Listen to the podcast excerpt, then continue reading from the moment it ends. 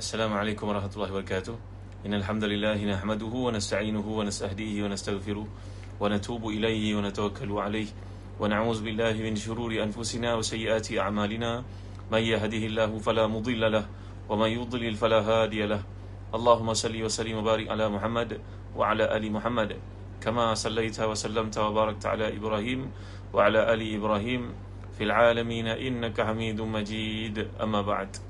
Ahlan wa sahlan Farid Misfah, Nora Yunus, Siti Anisyah, uh, Nora, Aini Abdul Rahman, uh, siapa lagi? Nek Sukarni, Hafizah Jazuri, Izul Hilman, Maria Mansur, Abu Auni,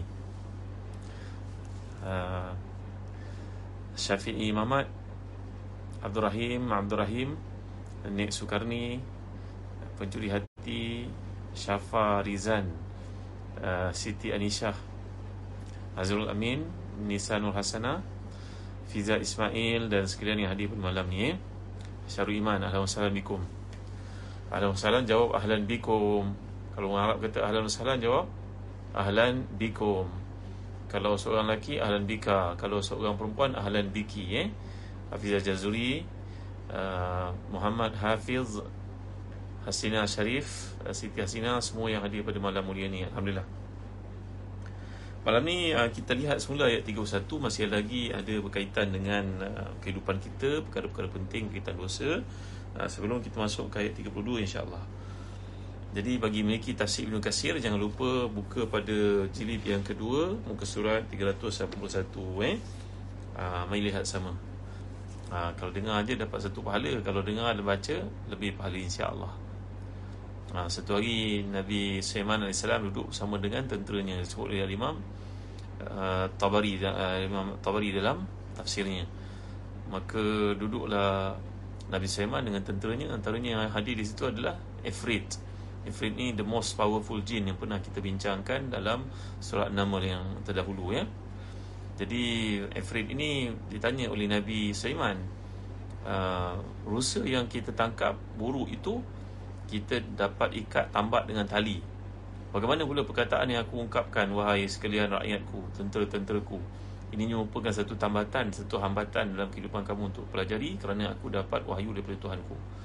Maka eh, Ifrit menjawab, Tidaklah ditulis wahai Nabi Sulaiman AS Wahai Nabi Allah ha, Yang kita tangkap rusa dengan tali Tembak, ikat dan sebagainya Tapi perkataan yang kita belajar Kita catat ya tuan-tuan dalam kaedah hidup kita kalau setiap rumah kita ada kita tafsir. Antara tafsir yang terbaik untuk tuan-tuan memiliki tafsir Munir. Dan kami sedang mengadakan kempen memiliki tafsir Munir untuk 100 yang pertama. Ada 100 ke belum. Nanti akan dapat kitab yang istimewa ni namanya Ensiklopedia Nama-Nama Anak. Kitab yang menyimpulkan nama para salafus salih, para ulama, para fuqaha, para ahli tafsir, ahli hadis. Uh, kitab yang cantik ini bukan setakat mengumpulkan nama-nama anak kita tapi nama-nama orang saleh yang kita mudah-mudahan dapat syafaat kalau ambil nama-nama mereka. Lihat kan? Uh, presentationnya kemas jadual diagram color ada gambar-gambar ulama-ulama Islam dan sebagainya baik uh, kita mengadakan kempen satu rumah tafsir. Mudah-mudahan tuan-tuan memiliki sekurang-kurangnya tafsir Ibn Kasir. Kalau dapat tafsir Ibn Kasir dan tafsir uh, Munir sangatlah baik menarik jangan tidur pada satu malam melainkan kita baca tafsir dengan anak-anak ya. Kerana fadlu kalamillah ala kalamil bashar kafadlillah yang ala sairil bashar. Kelebihan membaca kalamullah ni memahaminya adalah seperti mana kelebihan Allah ke atas hamba-hambanya. Okey. Lihat ayat 31 dan 32 a'udzubillahi minasyaitonirrajim إن تجتنبوا كبائر ما تنهون عنه نكفر عنكم سيئاتكم وندخلكم مدخلا كريما. ولا تتمنوا ما فضل الله به بعضكم على بعض. للرجال نصيب مما اكتسبوا وللنساء نصيب مما اكتسبن. واسألوا الله من فضله. إن الله كان بكل شيء عليما. صدق الله العظيم. Jika kamu menjauhi dosa-dosa besar di antara dosa-dosa yang larang kamu mengerjakannya, Nescaya kami hapuskan kesalahan-kesalahan kamu iaitu dosa-dosa kecil dan kami masukkan kamu ke tempat yang mulia. Dan janganlah kamu iri hati terhadap apa yang dikurniakan Allah kepada sebahagianmu lebih banyak daripada sebahagian lain. kerana bagi yang lelaki ada bahagian daripada apa yang mereka usahakan dan bagi perempuan pun ada bahagian daripada apa yang mereka usahakan dan mohonlah kepada Allah sebahagian dari kurnianya sungguhnya Allah Maha mengetahui atas segala sesuatu ha, baik tuan Miki tafsir Ibn Kasir cuba semak pada uh, muka surat. Mana ni tuan-tuan? Ha, lihat pada muka surat ke 386 eh? Ha, lihat. 386 In tajtanibu kaba'ira ma tunhauna anhu nukaffir ankum sayyi'atikum. Kalau kamu menjauhi dosa-dosa besar, maka kami hapuskan dosa-dosa kecil kamu dan kami masukkan kamu ke dalam syurga. Mudkhalan kalimah ni dibaca juga dengan madkhalan kalimah. Madkhal atas wazan maf'al dan juga mudkhal atas wazan muf'al. Uh, ya. Jadi antara uh, dosa-dosa besar yang telah pun saya bincangkan kepada tuan-tuan ada banyak Ah, kata Ibn Abbas radhiyallahu anhu ketika Nabi menyatakan ijtanibu as-sab'al uh, Ibn Abbas radhiyallahu anhu menjelaskan bukan tujuh. Sebenarnya Nabi menjelaskan tujuh tu menandakan banyak. Ada tujuh puluh sehingga mengatakan ada tujuh ratus. Mari kita lihat sesama dosa-dosa ni supaya kita jangan uh, terjerumus melakukannya. Dan semalam saya ada cadang kepada tuan-tuan, uh, langkah baiknya kalau tuan-tuan baca kitab dosa-dosa besar agar menyelamatkan diri kita terseret terjerumus dalam dosa-dosa besar tanpa kita sedari. Dan kitab ni dikarang oleh seorang ulama hadis yang terkemuka Al-Imam Az-Zahabi nama kitab asal ini Al-Kabair Kabair jamak daripada Kabira eh? kalau kita lihat pada muka surat 328 Imam Bukhari dan juga Muslim meriwayatkan tentang tujuh dosa besar yang telah kita pelajari semalam. Apakah? Pertama sekali, syirik pada Allah. Yang kedua, membunuh orang tanpa kebenaran. Yang ketiga, melakukan sihir. Ha, yang keempat tuan-tuan dimuliakan Allah sekalian maka riba, yang kelima makan harta anak yatim, yang keenam uh, lari daripada medan tempur, yang ketujuh menuduh orang perempuan melakukan zina. Uh, puan lihat eh ini sebenarnya kita telah pelajari. Dan kerana apa disebut wanita? Kerana biasanya orang perempuan maksudkan untuk mempertahankan diri tak kala kena satu fitnah ataupun dituduh perkara-perkara yang tak sepatutnya. Lagi Nabi menyatakan al-isyrak billah wa uququl walidain dalam hadis yang lain Nabi bersabda dosa besar itu adalah syirik pada Allah dan um, derhaka kepada ibu bapa. Kemudian Nabi wa kana muttaqian fajalas faqala ala wa shahadatu zur ala wa qawlu zur fama zala yukarriruha hatta qulna laitahu sakat. Kemudian Nabi menyatakan yang pertama adalah syirik pada Allah, kedua dosa adalah derhaka pada ibu bapa. Kemudian Nabi mengulang sebanyak tiga kali bahayanya syahadatul zur. Syahadatul zur ni qaula zur maknanya adalah membuat persaksian palsu persaksian palsu berarti sumpah palsu dan perkara-perkara pembohongan penipuan yang uh, sangat ditentang dan juga dikecam dan merupakan sebahagian dosa besar. Seperti dalam hadis ini Nabi mengulangnya sebanyak tiga kali. Sampai sahabat-sahabat yang melihat Nabi uh, menyatakannya mengulang berkali-kali sampai mereka berkata lai tahu sakat uh, dalam hati mereka terfikir sudahlah Nabi kami dah faham apa yang Nabi nyatakan itu. Kerana pengulangan Nabi lakukan itu merupakan satu bentuk penekanan bahayanya sifat melakukan pembohongan dan juga membuat saksi palsu. Kemudian dalam hadis yang lain, ayu dhanbi a'zam. Ah, apakah dosa yang paling besar? Fi riwayatin akbar wahai Nabi sallallahu Nabi menyebutkan antaj'ala lillahi niddan wa huwa khalaqak. Dosa yang paling besar adalah kamu melakukan syirik pada Allah. Ah, qultu thumma ay Kemudian uh, saya bertanya lagi apa lagi sebab itu Rasulullah Rasul menyatakan antaqtula waladak khasyata an yata'amak kamu bunuh anak kamu kerana kamu bimbang dia akan mengambil daripada rezeki kamu. Ini telah kita bincangkan dalam surah Isra yang lalu. Wala taqtulu auladakum min imlaq. Jangan kamu bunuh anak-anak kamu kerana takut tak cukup untuk bagi rezeki. Kan yang beri rezeki adalah Allah SWT ini adalah melibatkan golongan yang membunuh anak dalam kandungan sebagai contohnya. Melainkan kalau hal-hal yang dipastikan oleh doktor Umpamanya anak kandungan itu bahayakan ibu Kandungan itu terdedah kepada penyakit-penyakit tertentu Yang mungkin tidak dapat dirawat. Ini semua perlu kepada penjelasan daripada doktor yang muslim Doktor yang muslimah. Kemudian eh, tuan-tuan Antuzani halilah tajarik. Antara dosa besar Nabi telah nyatakan hadis yang berasingan Nak menunjukkan kepada kita banyaknya Seperti yang dikatakan oleh Ibn Abbas radhiyallahu anhu Ahlan Umu Zubair Kakak yang tersayang eh. Rosan Rahman Yunus Abdul Rahman Ainul Mardiyah Masya Allah Bagusnya nama. Nabi mengingatkan Antara dosa besar lagi adalah berzina na'udzubillah dengan uh, isteri kepada jiran. Ataupun maksud kat sini isteri kepada orang yang rapat dengan seseorang itu. Dia jadi bos zina dengan isteri kepada orang bawahannya. Ataupun zina dengan stafnya sendiri. Uh, zina dengan orang pentingnya. Ini merupakan dosa yang sangat besar di sisi Allah Taala.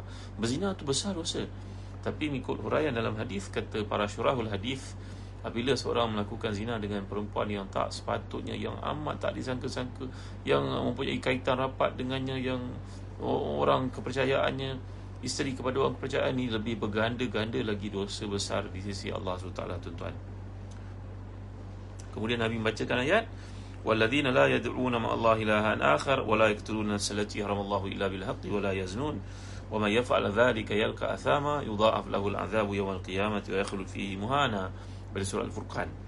Nabi menyatakan ini merupakan sebarisan daripada ayat yang menceritakan dosa-dosa besar seperti yang kita dapat kita lihat pada hujung surah Al-Furqan. Kemudian lagi Nabi menyatakan akbarul kaba'ir isyarak billah wa uququl walidain aw qatlun nafs dan kemudian wal yamin ghamus antara dosa besar Nabi nyatakan pula dalam hadis lain adalah iaitu terlibat dalam sumpah palsu kita masuk ke mahkamah lalu kita membuat sumpah palsu dengan tujuan apa? Tujuan untuk membebaskan seseorang. Allahu akbar masya-Allah tabaraka wa taala. Iman ni memanglah satu anugerah daripada Allah tuan-tuan. Seorang sahabat bekerja sebagai pilot dalam satu syarikat penerbangan yang terkenal. Dia ni immigrant datang dari negara lain bekerja sebagai expatriate di negara kita tuan-tuan. Ini cerita 20 tahun lalu ya. Beliau merupakan seorang flight engineer pilot begitulah kerjanya. Orang yang penting dalam syarikat penerbangan pada masa itu. Sekarang orang kerja dalam syarikat penerbangan pun dapat ujian yang besar kan. Jadi pada masa itu dipandang tinggi, gajinya besar, kedudukannya hebat. Inilah expatriate, expat eh, orang luar. Ha, untuk bekerja kat negara kita. Tuan-tuan yang beliau sekalian oleh kerana beliau ni datang kerja daripada negara lain maka penduduk tempatan uh, ber, ber, bertanya-tanya, tertanya-tanya kenapa perlu syarikat pembangunan yang ambil orang asing kita dah cukup. Akhirnya mereka pun dengki kepada Allah ni cerita hasad nanti saya akan bawa dalam ayat berikutnya. Uh, tapi ceritalah sikit tentang integriti yang ada dalam diri sahabat ni ya. Walaupun membesarnya bukanlah dalam keluarga yang islamik sangat tapi bila pegang Islam itu seperti Nabi ajar addu alaihi bin nawajiz. Pegang Islam ini dengan kuat gigit dengan geraham walaupun dipukul kamu kamu tak akan lepaskan ikatan Islam itu. Maka tuan-tuan dia bekerja akhirnya oleh kerana kedengkian yang timbul dalam hati uh, kawan-kawan sejawatan maka dia telah pun ditetapkan waktu duty rosternya waktu malam. Orang lain semua datang siang di waktu malam kena kerja malam. Apa nak buat ustaz? Tak apalah oleh kerana kerja malam ni penat tuan-tuan. Menagih tenaga nak kena bagi masa anak-anak pergi sekolah nak pergi hantar. Ha, dia bersabar akhirnya kita malam sangat letih tak nampak. Letih bawa kereta tak nampak. Dalam berapa saat ketika letih amat sangat itu ha, bawa kereta accident. Jatuh dalam monsoon drain Allahu Akbar. Masya Allah Tabarakallah Sedar-sedar kereta dalam longkang besar tu La ilaha illallah Muhammad Rasulullah. Kita memang total loss lah. Jatuh dalam longkang je Tapi Allah selamatkan hamba Allah yang salih ini Yang saya kenal salih ini tuan. Maka kereta pun dikeluarkan dan uh, syarikat-syarikat insurans pun datang memberi nasihat. Senang je tuan. Tuan pilot tuan engineer senang je. Katakan ketika malu tadi nak elakkan ada haiwan liar ada haiwan melintas tengah jalan maka jatuhlah dalam gawung ni la ilaha Muhammad Rasulullah masya-Allah tabaraka taala. Tuan-tuan hamba Allah sahabat yang saya kenal ni orang salih tuan dia berkata begitu ke cara untuk dapat claim? Kalau nak claim ialah memang kereta total loss. Memanglah banyak kena bayar walaupun duit banyak tapi bayar ni besar untuk kereta. Kalau tak ada alasan seperti itu syarikat insurans takkan bagi apa bantuan pun. Tanggunglah sendiri kerosakan tersebut tak total loss tak dapat apa pun Allahu Akbar La ilaha illallah Muhammadin Rasulullah Masya Allah Tabaraka wa ta'ala Allahu Akbar Agaknya sahabat saya pun tengoklah uh, Apa ni Uh, kuliah kita malam ni tuan ni. Subhanallah. Tahniah. Iman ni memang tak dua risi tuan. Maka sahabat saya yang saya kenal sangat soleh ni uh, tampil untuk mengatakan tak ada mengantuk. Terkejut semua syarikat insurans takaful. Eh kan kami dah ajar kamu sebutlah ada binatang melintas ke depan. Kamu nak elak dia jatuh longkang maka nanti dapat dapat insurans cover. Total loss ni. Tak tak saya takkan buat saksian walaupun semikian.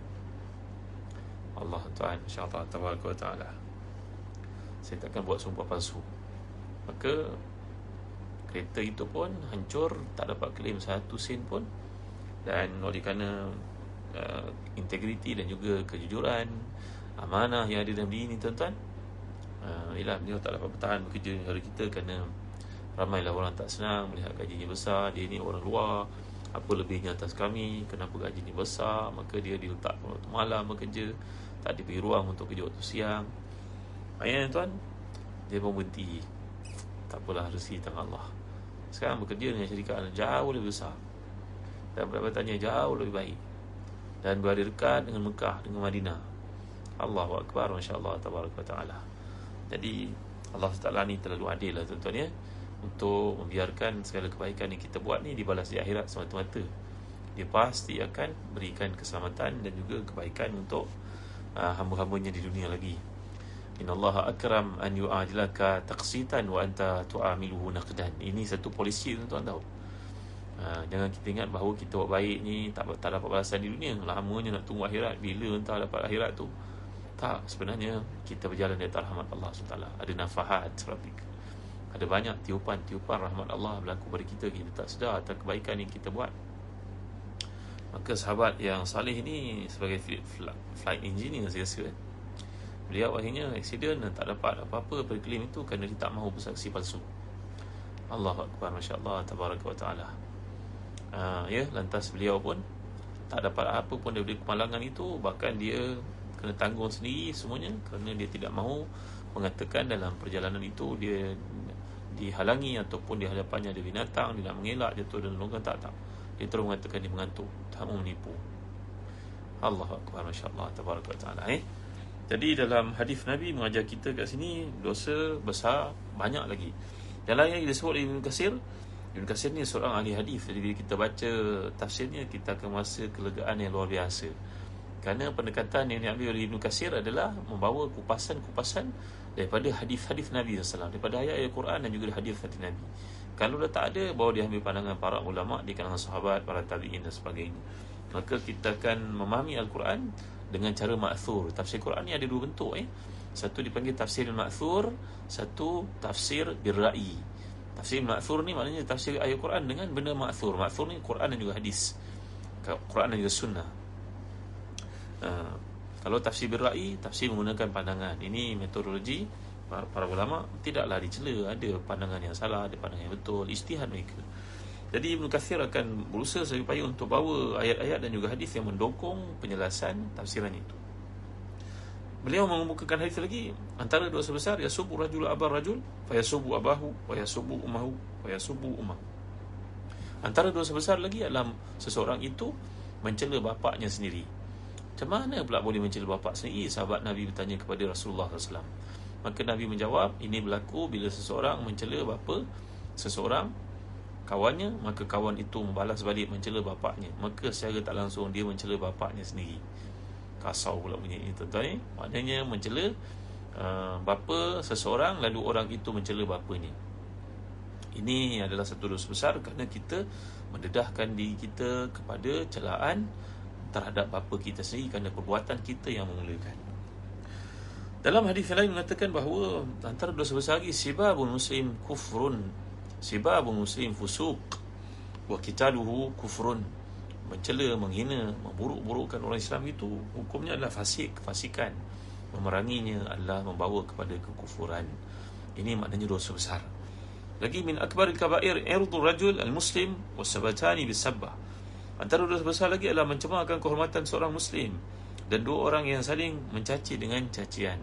Jadi mencaci dan membuka marwah mendedahkan aib seseorang Islam hukumnya dosa besar akbar al-kaba'ir istitar rajul fi ardi rajul muslim bighairi haqqin wa min kaba'ir as-sabatan bisabbah Antara dosa besar lagi sabda Nabi SAW adalah orang mendedahkan aib seseorang Islam yang lain. Jadi tuan-tuan dimuliakan sekalian, kita jangan buka aib orang. Melainkan bila ia diperlukan di mahkamah ke, bila ada perkahwinan ke, ada orang di Penang ke, maka keluarga itu tanya kepada kita, tuan nak tanya, kenal tak fulan bin fulan? Oh kenal. Dia minang anak saya. Apa pandangan tuan tentang dia? Kita kena sebutlah. Dia seorang yang suka berhutang, tak mau bayar contohnya. Sebut. Tak perlu sebut lebih daripada itulah. Uh, saya nak sebut budak ini budak ni adalah seorang yang tak graduate daripada universiti dahulu tapi dia mengatakan dia uh, graduate daripada universiti tersebut padahal dia tak pernah belajar pun luar negara contohnya kita kena sebut perkara demikian bagi mengelakkan penganiayaan berlaku kepada satu golongan jadi uh, al-ghibatu laisa bighibatin fi sittatin bimazmumin fi sittatin. Dalam kata-kata yang letakkan dalam bait syair bahawa mengumpat itu bukanlah satu benda yang diharamkan pada enam perkara. Di antaranya bila kita tampil sebagai memberikan kesaksian. Jadi tuan-tuan yang dimuliakan lagi dikatakan dalam hadis dosa besar ni tarkus salah. Uh, meninggalkan solat dalam mazhab Hambali orang meninggalkan solat ni murtad sebenarnya. Kemudian tuan-tuan Man taraka salat al-asr faqad habita amalu. Dalam hadis lain mengatakan siapa meninggalkan salat asar maka gugurlah semua amalannya. Maknanya dia melakukan satu dosa besar. Kita kalau balik daripada ofis, sembahyanglah dulu. Usahakan untuk sembahyang dulu. Kita tak tahu dalam perjalanan, tak jam, tak apa. Sekarang musim PKP, polis dan askam jalankan tanggungjawab, menahan kereta pun jadi lambat, jadi slow. Akhirnya kita tak sempat sembahyang asar nanti. Sembahyang asar akan pejabat siap-siap tuan-tuan dimulai sekalian. Ha, kita tak boleh nak pakai sejadah orang lain. Bawa sejadah siap-siap. Yang perempuan bawa telekung siap-siap. masya-Allah tabaraka wa taala ya. Man fatathu salatul asr fa ka'annama wutira ahluhu wa malu dalam hadis yang sahih Nabi telah bersabda siapa yang tertinggal salat asar seolah-olah dia telah pun mengurangkan keluarga dan juga harta bendanya. Maknanya kat sini dia buang keluarganya. Maknanya mati keluarganya. Dia telah membunuh sebahagian daripada keluarganya. Begitu maksud hadis lagi Nabi SAW telah pun menyatakan hadis dalam hadis yang lain jangan mencuri sebagai contohnya. Jadi wala tasriqu jangan mencuri. Mana curi pun satu dosa besar. Tuan-tuan hati dan dikasih sekalian. Artinya kat sini banyaklah perkara yang kita nak nyatakan uh, sebagai uh, dosa-dosa besar. Lagi disebut oleh Imam Katsir, "Thalathatun la yanzurullahu ilaihim yawmal qiyamati wa la yuzakkihim wa lahum 'adzabun alim." Rajulun ala fadli ma'in bil falati yamna'uhu ibn as-sabil lagi beberapa golongan yang Allah tidak lihat pada mereka antaranya lelaki yang sudah pun tua yang orang lihat sepatutnya berada kat masjid rambutnya dah beruban penuh. Orang ni memang lazim hukum akalnya patut banyakkan bekalan untuk akhirat. Tiba-tiba ditangkap berzina pula. La ilaha illallah masallah berzina satu perkara lah. Tangkapnya budak kecil kat tadika itu dikerjakannya. La ilaha illallah muhammad rasulullah. Ini orang akhirat besok Allah tak pandang tuan-tuan yang mulia Allah sekalian Kemudian hakim yang menipu rakyatnya. Ketua yang menipu rakyatnya. Ha, Tuan-tuan hati dan dikasih sekalian. Kita nak jadi ahli politik, pemimpin Kalau kita rasa banyak tanggungjawab pada kita main Alhamdulillah. Kita perlu kepada orang pemimpin-pemimpin yang Saleh, muslim, yang dapat perbaiki keadaan Yang jujur, yang dapat perbaiki keadaan. Ini merupakan satu perjuangan. Tapi janganlah menipu rakyat tuan-tuan. Jangan menipu orang bawah kita ha, Jadi ini antara golongan yang berdosa besar di sisi Allah Taala. Yang ketiga, orang yang menghalang orang dapatkan bekalan air. Sedangkan tempat itu tempat awam. Berada di kalau digambarkan kat sini, dia memiliki kawasan air di Fala, Fala mana dekat padang pasir, dia ada wadi tapi dihalang orang lain untuk mengambil air padanya. Ini merupakan golongan yang tidak akan dipandang oleh Allah dan Allah tidak akan beri beri peluang kepadanya untuk dapat syafaat daripada Nabi kerana ini adalah dosa-dosa besar. Muslim-muslimat hati dan dikasih sekalian. Jadi terlanjur kita bercerita tentang dosa besar. Jangan lupa ada satu peluang untuk dapat syafaat Nabi SAW Yang merupakan syafaatul uzma Syafaat yang agung Syafaat yang paling besar Iaitu Nabi SAW telah menyatakan syafaat li ahli kabairin umati Syafaatul uzma Nabi adalah untuk memulakan sidang kiamat. Tapi syafaat lain yang juga besar yang Nabi boleh berikan uh, Syafaat li ahli kabairin umati Nabi boleh beri syafaat kepada mereka yang melakukan dosa-dosa besar dengan syarat mereka ikhlas beriman kepada Allah. Mungkin di diselamatkan daripada masuk neraka mungkin dapat masuk syurga tanpa hisap mungkin mereka ini akan diringankan seksa dalam mereka kerana dosanya banyak maka diringankan dipendekkan tempoh. Ini adalah kategori-kategori syafaat yang diberikan Nabi kita salam kepada mereka yang beriman. Hati dan dikasihkan jadi antara kata yang uh, yang hebat disebut oleh para ulama contohnya Imamul Haramain. Imamul Haramain ini guru kepada Imam Ghazali. Tuan dia hebatnya Imamul Haramain ini katakan imam dua tanah suci. Yang biasa kita tengok bacaan Quran itu Imamul Haram Imam satu tanah suci. Ni Imamul Haramain Al-Juwaini guru kepada Imam Syaf Imam Ghazali. Ha, ia seorang yang sangat hebat. Imam Ghazali ya. Imam Ghazali datang dari tempat yang jauh semata-mata untuk belajar daripadanya. Menunjukkan kepada keunggulan ilmunya. Seorang yang saleh seorang usuli seorang faqih.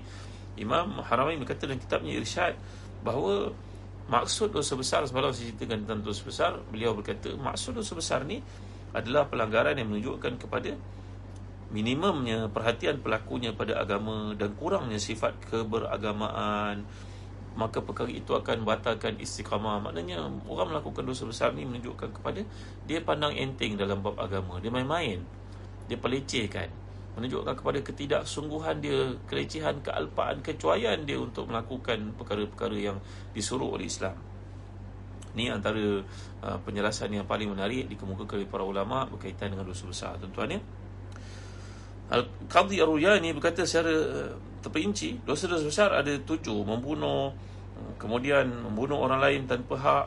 Berzina, homoseks, minum khamar. Khamar ni makna minum arak. Mencuri, merampas harta dan menuduh berzina. Jadi maknanya nak ceritakan ada banyak dosa-dosa besar yang kita kena jauhi. Memadailah untuk tuan-tuan baca kitab kebair yang saya tunjukkan semalam. Mudah-mudahan dengan cara itu uh, kita akan dapat mengelakkan diri kita daripada terjerumus dalamnya. Lagi saya baca sikit lagi ya pada muka surat 396 penulis kita Al-Uddah menambah antara dosa besar lagi yang dengan baik. Maka riba berbuka puasa pada bulan Ramadan tanpa sebab. Sumpah palsu putuskan silaturahim dosa besar. Ini telah kita bincangkan pada awal surah Nisa yang lalu. Pada awal surah Nisa sebelum ni menderhakai ibu ibu bapa dari medan pertempuran makan harta anak yatim khianat dalam timbangan dan juga takaran. Ini telah kita bincangkan dalam surah Al-Isra yang lalu. Mendahului salat lebih awal daripada waktunya mengakhirkan waktu salat tanpa uzur. Ha, kalau kita pergi musafir kita nak jamak takhir kena niat pada waktu pertama. Saya wahai Tuhan saya menangguhkan sembahyang pertama pada waktu kedua. Kalau kita tak niat berarti kita sengaja meninggalkan salat kita kena qada kemudian memukul orang Islam tanpa hak berdusta atas nama Nabi SAW mencaci para sahabat baginda.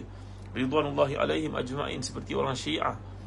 Dan yang paling dibencinya adalah Abu Bakar dan Umar radhiyallahu anhu menyembunyikan persaksian tanpa uzur sepatutnya kita tampil untuk memberikan persaksian tapi kita mengelak kemudian memfitnah di hadapan raja tak membayar zakat meninggalkan amar nahi mungkar melupakan al-Quran selepas mempelajarinya Allahu akbar wallahu akbar ومن أعرض عن ذكري فإن له معيشة ضنكا ونحشره يوم القيامة أعمى قال ربي لما, ربي لما حشرتني أعمى وقد كنت بصيرا Ini yang surat Taha Bahawa orang yang melupakan Quran selepas menghafaznya Mereka melakukan dosa besar Kata sebagian daripada para ulama. Masuk dalam konteks ini dan kita al-mudah Kalau anak-anak kita menghafaz Quran Hendaklah kita jaga mereka Bagi galakan Tasmik dengan mereka adakan kawan-kawan pada musim cuti untuk mereka saling tasmik mentasmik satu sama lain.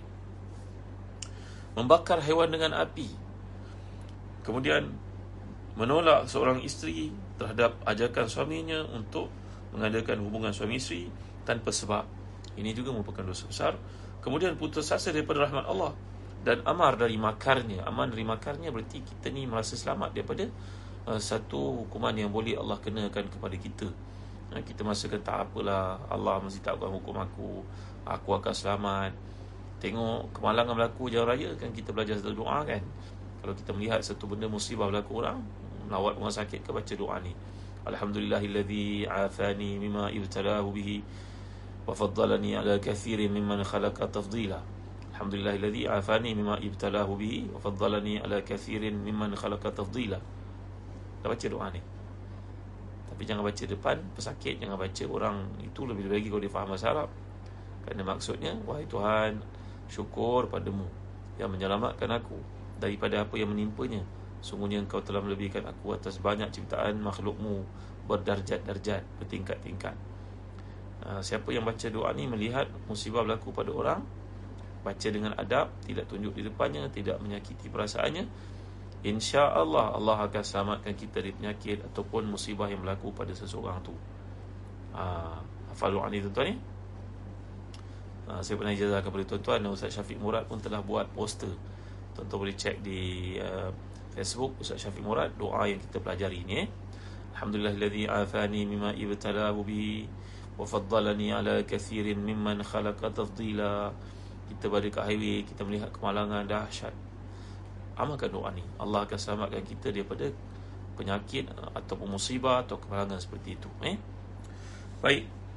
Jadi jangan kita merasa aman daripada satu hukuman yang boleh Allah kenakan yang pernah kita lihat berlaku pada orang lain ini namanya aman daripada makar Allah SWT. Makar ni berarti wa makar wa makar Allah Allahu khairul makirin. Lagi ah, menuduh dusta ahli ilmu dan juga ahli Quran. Ditambah pula lagi kitab udah ni Iaitu kita menuduh Melihat orang-orang alim kita menuduh Ay, Cakap je Buatnya tidak pun. Uh, Buat apa kau pergi dengar ustaz tu cakap? Dia baik sangat ke? La ilaha illallah Muhammad Rasulullah Memanglah tuan-tuan. Sebenarnya kata-kata semikian Kata yang paling syaitan suka Kata Hasan Basri. Bila orang menafikan tugas dakwah Dengan berkata aku belum sempurna. Siapa yang sempurna tuan-tuan? Cuma Rasulullah SAW saja yang sempurna tahu Jangan main yang kita kata oh tak boleh ustaz tu motivator tu dia cakap je. Dia pun lintang pukang juga. Kata orang semikian dosa besar tuan-tuan. Kalau kita melihat ada kelemahan pada orang tertentu, apa salahnya kalau kita ambil yang baik, buang yang buruk? Kerana manusia menuju ke hari kiamat, ke penghujung dunia ni makin kurang yang salih, muslim yang susah nak cari. Tapi ambillah perkara-perkara yang baik padanya takkan tak ada kebaikan langsung pada orang itu. Jadi menuduh orang-orang yang berilmu, orang-orang saleh, orang-orang yang nampak padanya kebaikan-kebaikan yang tak menunjuk-nunjuk, menuduh orang-orang ini adalah dosa besar kata para ulama. Di antaranya juga nilai besar adalah zihar. Zihar maknanya seorang lelaki nak menceraikan isterinya, maka dia menggunakan kalimah-kalimah yang menyamakan isterinya itu dengan maknya. Zihar atau berkata az-zahrun ni. Eh? uh, kita mungkin dah baca ke surat Mujadalah? Saya pun lupa. Dah belajar kan surat Mujadalah sebelum ni kan? Uh, ah, PKP pertama tu kan? Uh, Alhamdulillah Ustaz Syafiq Murad. Terima kasih Ustaz Syafiq Murad. Masukkan lagi sekali doa ni untuk kita semua eh. Uh, Alhamdulillah afani bima ibtalahu bi wa fadalani ala kathir min khalaqa tafdila. Baik. Jadi tuan-tuan uh, inilah antara dosa besar yang dinyatakan dihuraikan oleh para ulama contohnya Al-Kasir dan tafsirnya dan saya pergi pada ayat yang ke-32 maksudnya jangan kamu iri hati terhadap apa yang dikurniakan Allah kepada sebahagian kamu lebih banyak daripada sebahagian lain kerana bagi orang lelaki ada bahagiannya daripada apa yang diusahakan dan wanita pun ada bahagiannya daripada mereka usahakan. Dan mohonlah kepada Allah sebahagian daripada kurniaannya sungguhnya Allah Maha mengetahui segala sesuatu. Lihat ni pada muka surat 397 Imam Ahmad nukilkan daripada Mujahid berkata Ummu Salamah berkata wahai Rasulullah kaum lelaki dapat ikut pergi perang. Kami tidak di, dibenarkan untuk pergi perang. Kami tidak dapat kelebihan itu. Orang lelaki dapat semayang berjemaah tapi kami tidak dapat semayang, semayang berjemaah tidak dituntutkan melakukannya bagi mereka pahala besar. Kami tidak ada apa wahai Rasulullah SAW maka Allah pun menurunkan ayat ini. Artinya tuan-tuan hati dan dikasih sekalian dalam pembahagian ketetapan oleh Allah SWT keadilan yang ada dalam Uh, dalam hukum Islam kita dah perhatikan kat sini Allah mengajar kita supaya uh, jangan ada perasaan hasad kata oleh Imam Az-Zamakhsyari hasad ni maklumlah dalam lalu ceritakan tentang perdagangan perniagaan mungkin ada sebahagian kita berjaya dalam apa yang dilakukan. Maka jangan ada perasaan hasad uh, timbul dalam diri seseorang itu kerana kata Imam Ghazali dan Ihya Umuddin hasad ini adalah berpunca daripada kejahilan dan kekotoran hati. Iaitulah seseorang merasakan bahawa apa yang diberikan oleh Allah kepada seseorang itu Dia minta untuk hilang, luput Ataupun benda itu transfer ke dirinya Melihat uh, satu yang kelebihan daripada orang lain Dia terfikir, kenapa lawan ni cantik sangat? Kan cantik ni kalau baik pergi pada aku. Kenapa lah ni kaya sangat? Kenapa lah kaya tu tak diberi kepada aku? Seolah dalam hatinya mengatakan Tindakan Allah beri kelebihan kepada orang lain Selain kita itu Tindakan Allah itu Berpunca daripada kejahilan. Na'udzubillah min zalik. Untuk kita mengatakan Allah setelah buat keputusan yang kurang bijak Yang kurang hemah tuan-tuan. Jadi Dalam ayat ini berpesan supaya tidak berangan-angan. Tamanni ni tuan-tuan lah tamanau kata Imam Ibn Ashur dan tafsirnya tafsir Tahrir wa yang sangat penting untuk kita baca yang mengajak kita untuk fikir uh, di luar kotak ni tuan-tuan ya. Kata beliau bila kita lihat perkataan wala tatamannau. Tatamannau ni datang perkataan tamanni. Tamanni ni iaitulah berarti talab husul ma ya'sur husuluhu talib. Kita minta ataupun berangan-angan atau hendak satu benda yang Uh, susah untuk diperolehi. Dia ada dua bentuk.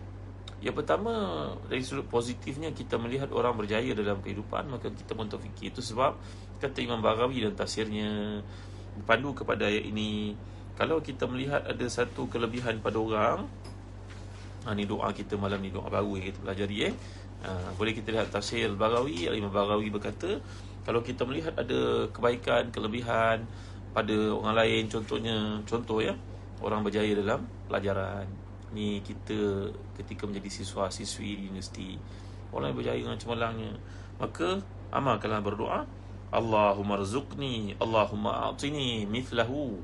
Allahumma rzuqni Allahumma a'tini mithlahu. Berpandukan kepada ayat ni. Ni dipanggil iktibas ya kita iktibas daripada ayat Quran kita bentukkan dia menjadi satu doa. Allahumma rzuqni Allahumma a'tini mithlahu. Kata Imam Baghawi. Dan perkara yang sama juga disebut oleh Al-Imam Bijari Tabari yang tafsirnya. Allahumma ruzuqni Allah beri rezeki aku Allahumma a'tini mithlahu. Ya Allah berilah kepada aku seperti apa yang kau beri kepadanya. Kalau orang itu perempuan Allahumma a'tini mithlaha Berilah kepada aku apa yang kau beri kepadanya Jangan dengki orang tuan-tuan Kerana tamani ni kata para ulama tafsir Kata Imam Ibn Ashur sebagai contohnya Dia dua bentuk Sama ada positif atau negatif kalau positif namanya ribtah. Ribtah ni kita envy. Kita melihat kejayaan pada orang, kita fikir Allah sebagaimana engkau berkuasa beri kepada dia, berilah kepada aku wahai Tuhan. Engkau beri kepada dia anak-anak laki, aku belum ada anak laki. Contoh tuan-tuan ya. Uh, engkau beri kepada dia kesihatan, kekayaan, naik pangkat cepat, berilah kepada aku juga wahai Tuhan. Engkau beri kepada dia kejayaan, Maka dia boleh taja keluarga dia Makan-makan kat hotel. Contoh tu ni. Ha, Boleh musim raya taja Bercuti kat tempat yang hebat. Semua keluarga dia datang beratur-atur Orang dia taja free pergi kat hotel tu. Tapi pantai pula tu Ya Allah engkau mampu beri kepada dia. Berilah kepada aku wahai Tuhan. Ha, Jangan dengki orang tuan-tuan jadi tamani ni kata Imam Ibn Ashur tafsirnya menunjuk kepada dua positif dan negatif. Positif ni bagus. Kita yakin Allah mampu beri kepada kita macam Allah mampu beri kepadanya. Tapi yang negatifnya dia akan tukar jadi hasad. Ha, ini yang bahaya tuan. Hasad. Ya kumal hasad. Nabi pesan kepada kita, la tabaghadu wa la tadabaru wa la tanajashu wa kunu ibadallahi ikhwanan. Nabi mengajar kita jangan belakang-belakangkan, cela mencela, benci membenci, dengki mendengki. Ha, tidak halal bagi seorang itu untuk meninggalkan saudaranya lebih daripada tiga hari tanpa bertegur. Yang ini kepula kalau suami isteri Kalau ayah dengan anak Kalau adik-beradik Eh, tuan-tuan yang mulia Allah sekalian Jadi, larangan melakukan hasad dalam hadis lain yang Tirmizi Iyakum al-hasad Fa'inal hasada ya'kul hasanat Kama ta'kul narul hatab ha, Kamu naklah menjauhi hasad Kerana hasad itu akan merosakkan segala kebaikan yang kau buat Macamlah uh, api memakan daun-daun kering ha, Naklah kita buat Ya, kita buat kebaikan-kebaikan tiba-tiba semuanya hancur, luluh, rosak, binasa kerana kita hasad pada orang. Jadi hasad ni tuan-tuan kata Imam Ghazali dalam Ihya Ulumuddin merupakan satu dosa besar. Kata Imam Jari, kata Imam Ibn Ashur dalam tafsirnya ia merupakan dosa yang pertama dilakukan oleh makhluk kepada khaliqnya. Siapa tuan-tuan? Iblis, la'natullah. Iblis hasad kepada Adam alaihissalam.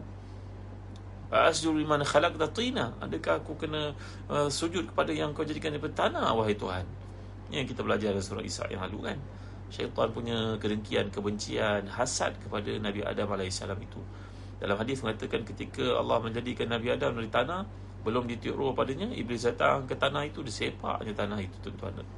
Datuk kita Nabi Adam itu disepak oleh ini. La ilaha illallah Muhammad Rasulullah, Masya Allah, Tabaraka wa Ta'ala. Allahu Akbar Masya-Allah Tabaraka wa Ta'ala ha, ya? Jadi Hasad ini uh, disebut merupakan dosa yang pertama juga dilakukan manusia terhadap saudaranya. Siapa dia? Kabil terhadap Habil. Kabil pada Habil tuan-tuan. Kabil ha, dengki kepada Habil yang telah pun dijodohkan oleh Allah atas lisan ayahnya untuk dikahwinkan dengan kembar kepada Kabil tapi Kabil tak setuju kerana kembarnya itu tak secantik. Kembar daripada Habil dibunuhnya.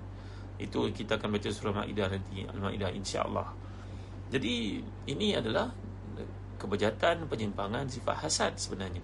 Dan saya nak beritahu tuan-tuan uh, hasad ini kalau tak dirawat dia jadi satu penyakit lagi kata Ibn Qayyim. Dia jadi apa tuan-tuan? Dia jadi ain. Ain. Ain ni iaitu pandangan yang boleh membinasakan tuan-tuan. Saya pernah terang kepada tuan-tuan mungkin dalam soal kahfi dahulu ketika mentafsirkannya di Aikim uh, kita dalam kehidupan ni kena faham. Ain ain ni adalah pandangan yang berasaskan kepada kebencian yang berasal kepada kedengkian.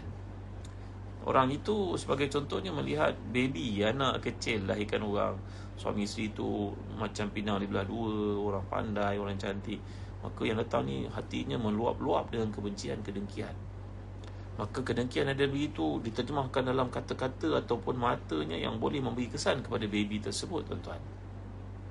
Dalam Islam kita diajar merawat uh, penyakit air ni. Tak apalah saya cerita esok lah tuan-tuan saya nak lanjutkan pada kata-kata Imam Ghazali yang sangat hebat ini.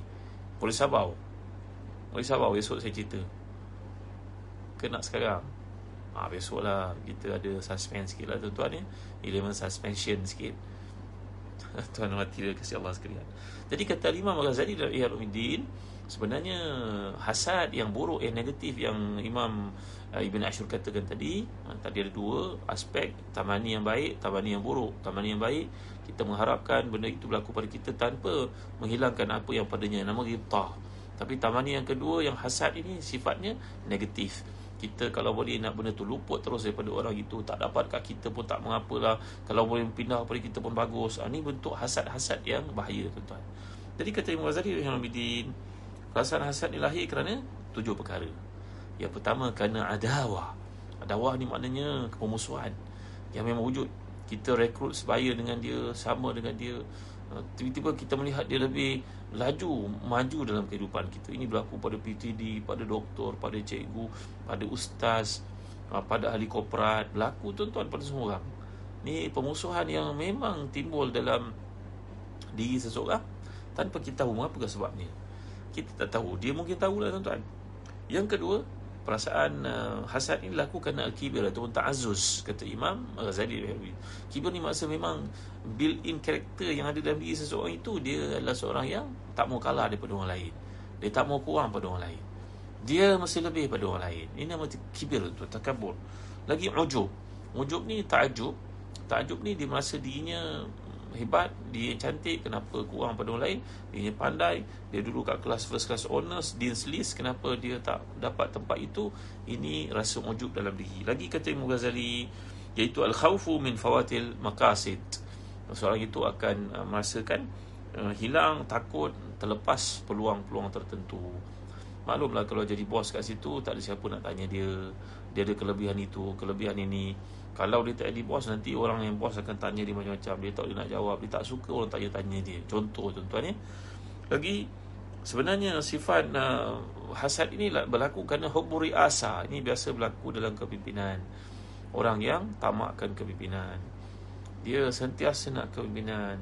Saya cakap banyak nanti orang marah tuan-tuan. Tapi ini kata Imam Ghazali. Eh. Maknanya orang yang hendakkan menjadi pemimpin. Yang terakhir sekali khubsun nafs. Ini adalah satu perkara yang malang Iaitulah jiwa tu memang kotor Hati itu memang kotor. Hati itu memang tak tak suka melihat orang lain dapat kebaikan. Kadang-kadang tak ada kena-mengena pun Tapi dia memang dia benci Dia hasad Dia tak ada kena-mengena kat situ pun. Dia bekerja kat jabatan A Tak kena-mengena dengan jabatan Z pun. Tapi Dia boleh benci orang tu Dia boleh wujudkan fitnah Dia boleh sibuk cerita dalam Facebook dia. Ini Kita pun tak tahu apa kena-mengena dia jadi tuan-tuan dan hadirin dikasihan untuk mengatasi perkara ini hanya ada dua ma'jun je kata Imam Ghazali. Ma'jun maknanya dua rawatan. Yang penting al ilmu, yang kedua al amal. Ilmu dan amal. Tak susah pun tuan-tuan ni dikasihan.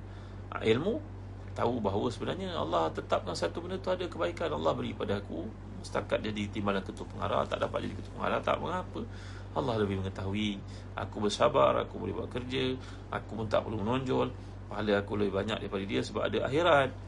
Jangan kita fikir ikut dunia saja.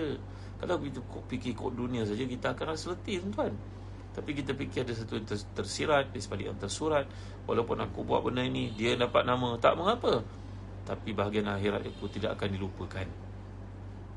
Ha, tuan ni? Jadi tuan-tuan mati dan dikasihkan.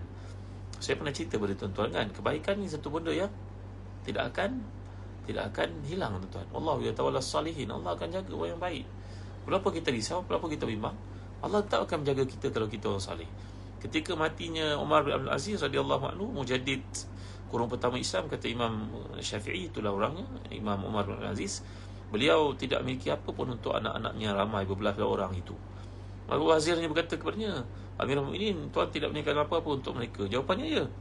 Aku hanya tinggalkan duit untuk kapan aku saja. Kalau mereka itu orang saleh, Allah pasti akan bela mereka. Kalau mereka itu orang tidak saleh, aku tidak jadi tak mau jadi pembantu mereka melakukan buatan-buatan mungkar. Dalam hidup aku dapat saham akhirat nanti. Aku tak mau. Akhirnya 100 tahun lepas baginda wafat, anak-anaknya, cucu-cucunya, keturunannya dilihat jadi orang yang mulia, serba boleh, serba berpangkat, serba hebat. Manakala seorang khalifah lagi bernama Hisham bin Al-Malik yang kehidupannya rakus dengan harta dengan macam-macam perkara habuan dunia matinya meninggalkan setiap satu zuriatnya dengan seratus ribu dinar. Macam kita satu juta lah tuan-tuan. Seseorang dapat sebanyak itu. Tapi seratus tahun lepas kematiannya kelihatan keturunannya itu merempat tuan-tuan. Minta sedekah. Pengemis. Ha, jadi dalam bab uh, kita kehidupan pada ini kita minta pada Allah. Allah bagi pada kita ilmu yang ada setakat ini. Allah beri kita setakat ini kita redha walaupun kita baik tapi kita tak naik tak mengapa ada akhirat dan bila seseorang itu diberi kelebihan kita patut rasa gembira syukur. Kita perlu cinta pada orang beriman tuan-tuan. La ilaha illallah Muhammad tuan tahu tak cinta pada orang saleh seperti hadis riwayat Bukhari Muslim. Ketika Nabi menyampaikan khutbah maka seorang Arab Badui bertanya kepada Rasulullah. Rasulullah bercerita tentang kiamat. Bilakah kiamat? Maka Rasulullah menjawab Apakah persiapan kamu untuk menghadapi kiamat? Beliau menjawab Tiada apa wahai Rasulullah. Saya cinta kepada Rasulullah Maka Rasulullah SAW menjawab Al-mar'u ma'aman ahab. Orang itu akan berada bersama dengan orang yang dia cinta. Dan Tuan Anas bin Malik berkata Bila Rasulullah bersabda demikian Aku selalu berkata Aku cinta pada Rasulullah Aku cinta pada Abu Bakar Aku cinta pada Umar Mudah-mudahan aku dihimpunkan di akhirat bersama dengan mereka. Ini kecintaan orang terdahulu tuan-tuan. Terhadap pemimpin mereka Maka memanglah pemimpin yang ada ni dia tak sempurna. Dia ada kekurangan, dia ada kelemahan. Tapi itu lebih baik daripada Tiada pemimpin. Kita doakan untuk mereka. Kita doakan supaya mereka dapat bawa kepimpinan sebaik mungkin. Walaupun aku tak jadi pemimpin tapi aku sayang pada mereka. Aku suka pada kebaikan mereka buat. Aku bantu mereka untuk buat kebaikan. Ha, itu sifat orang beriman sepatutnya. Tuan-tuan ni Imam Ghazali bawa bahawa dua saja rawatan untuk mengatasi hasad ini ilmu itu kita tahu Allah beri Allah punya ilmu Allah tetapkan kebaikan untuk orang Allah belum beri pada aku kerana aku tidak layak Kan kita pernah belajar wa inna min ibadi man la yanfa'uhu ila al-ghina in afqartuhu in afqartuhu azhabtu anhu dina. Ada kalangan manusia ini yang tak sesuai dia beri kemiskinan padanya. Kalau diberi kekayaan dia akan bantu orang lain. Dia muliakan diri dia dan orang lain. Ada orang yang memang tidak sesuai diberi kepadanya kekayaan kerana kekayaan itu akan menghilangkan agamanya. Maka Allah beri kepada dia tidak kaya. Maka dengan ilmu yang ada kita melihat apa berlaku kita serida. Apa aku dengki dengan dia? Bapa aku dengki anak-anak dia semua berjaya. Alhamdulillah syukur untuk Islam semuanya. Aku dulu anak-anak aku tak hebat macam dia tak mengapa tapi aku akan bina kod lain untuk akhirat mereka. Walaupun mereka tak duduk jawatan-jawatan penting macam anak-anak dia. Tapi aku akan peruntukkan untuk anak-anak aku laluan ke akhirat supaya dia orang mulia di akhirat. Kat dunia tak mulia tak mengapa. Tuan-tuan nama ilmu tuan. Kemudian beramal dengan ilmu yang ada. Ya. Jadi uh, tuan-tuan hati dan dikasihan cukuplah setakat dulu dalam ayat ini mencerita kepada kita jangan kita mengharapkan dengan perasaan dengki apa yang ada pada orang. Kalau Allah mampu beri kepadanya, Allah juga mampu beri kepada kita. Kita bersabarlah dan buatlah jalan yang betul. Dan uh, dalam apa yang kita lakukan kita redha kalau tak berjaya atas apa yang uh, berlaku kita dah usaha saya upaya tapi tak berjaya adalah kod lain keuntungan kebaikan yang Allah nak beri kepada kita. Uh, irda bima kasam Allahu laka takun agnan nas. Ridhalah dengan apa yang kau kau dapat selepas berusaha engkau akan jadi orang paling kaya. Ya tuan-tuan hati dan dikasihkan antara petua dan mutiara Yang dikatakan oleh para ulama Daripada kefahaman mereka terhadap Quran dan juga hadis Tentang ayat-ayat yang mulia ini. Jadi tuan-tuan hati dan dikasihkan uh, Imam Syafi'i pun berkata Iza ma kunta za qalbin kanu'in Fa'anta wa malikud dunia sawa' Iza ma kunta za qalbin kanu'in fa anta wa malikud dunya wa malikud dunya sawa. Kalau engkau ni mempunyai sifat qanaah engkau dan juga raja orang paling kaya di atas muka dunia ini pun sama saja tak ada beza. Ya jadi mudah-mudahan Allah beri kekuatan kepada kita. Cukuplah setakat ni dulu. Sekali yang baik semuanya pada Allah. Kelemahan manusia. Terima kasih atas penyertaan tuan-tuan dalam kuliah ini. Dan usaha tuan-tuan untuk menyebarkan kalimat Allah meninggikannya dengan bantu kuliah ni disebarkan, di sharing kepada kawan-kawan kita. Alhamdulillah nampaknya skala uh, sokongan dan juga tontonan bertambah meningkat. Kasih atas sokongan tuan-tuan ya. Mudah-mudahan ada jariah kita bersama apa yang saya sampaikan ni si halalkan tuan-tuan amalkan, doakan untuk saya. Ya dan mudah-mudahan tuan-tuan dapat mengamalkan satu sunnah yang lupakan tadi saya promotkan pagi tadi kepentingan untuk berinai. Saya pun berinai rambut ni tuan-tuan. Nampak? Ha, sebab ia merupakan satu sunnah Nabi yang dilupakan Orang perempuan berinai untuk suami Tak kisahlah warna apa Dan orang lelaki Jangan lupa berinai untuk Pakai color Hair color untuk isteri kita. Bagi nampak macho. Bravo. Kerana Nabi salam sendiri menegur Sahabat namanya Abu Quhafa Bapa kepada Abu Bakar Siddiq Dengan berkata Ghairu haza wajanibu sawat. Ah, kenapa lah rambut tu putih sangat? Pakailah inai pakailah hair color maksud Nabi sallam eh jadi tuan-tuan tuan-tuan dapat uh, dapat boleh dapatkan daripada rumah hair color yang saya promotkan pagi tadi. Mudah-mudahan dengan belian tuan-tuan itu bukan setakat tuan-tuan dapat amalkan sunnah tuan-tuan dapat gembirakan pasangan tuan-tuan hadiahlah kepada orang yang kita sayang ayah kita ke ibu kita walaupun sudah tua kerana ia amalan Nabi yang dilupakan orang. Dan jangan lupa tuan-tuan kami di Zazan Travel membantu tuan-tuan untuk mengadakan akikah di negara-negara yang dilanda peperangan di Sudan, di Yaman, di Damsyik. Mudah-mudahan dengan sokongan tuan-tuan itu membantu orang-orang kelaparan di sana. Dan kami juga mempromosikan uh, Habatus Sauda kapsul yang namanya Birka yang boleh tuan-tuan dapatkan di Zazan Travel dan juga dengan melayari www.telagabiru.com.my. Uh, buku-buku sekolah ada, sokonglah kami tuan-tuan ya untuk menyokong guru-guru cemerlang yang menulis buku bersama dengan kami terutamanya musim PKP yang sangat menguji sekarang ni. Adakan untuk anak-anak kami anak-anak kita uh, buku-buku untuk jadi rujukan mereka agar tidak buang masa.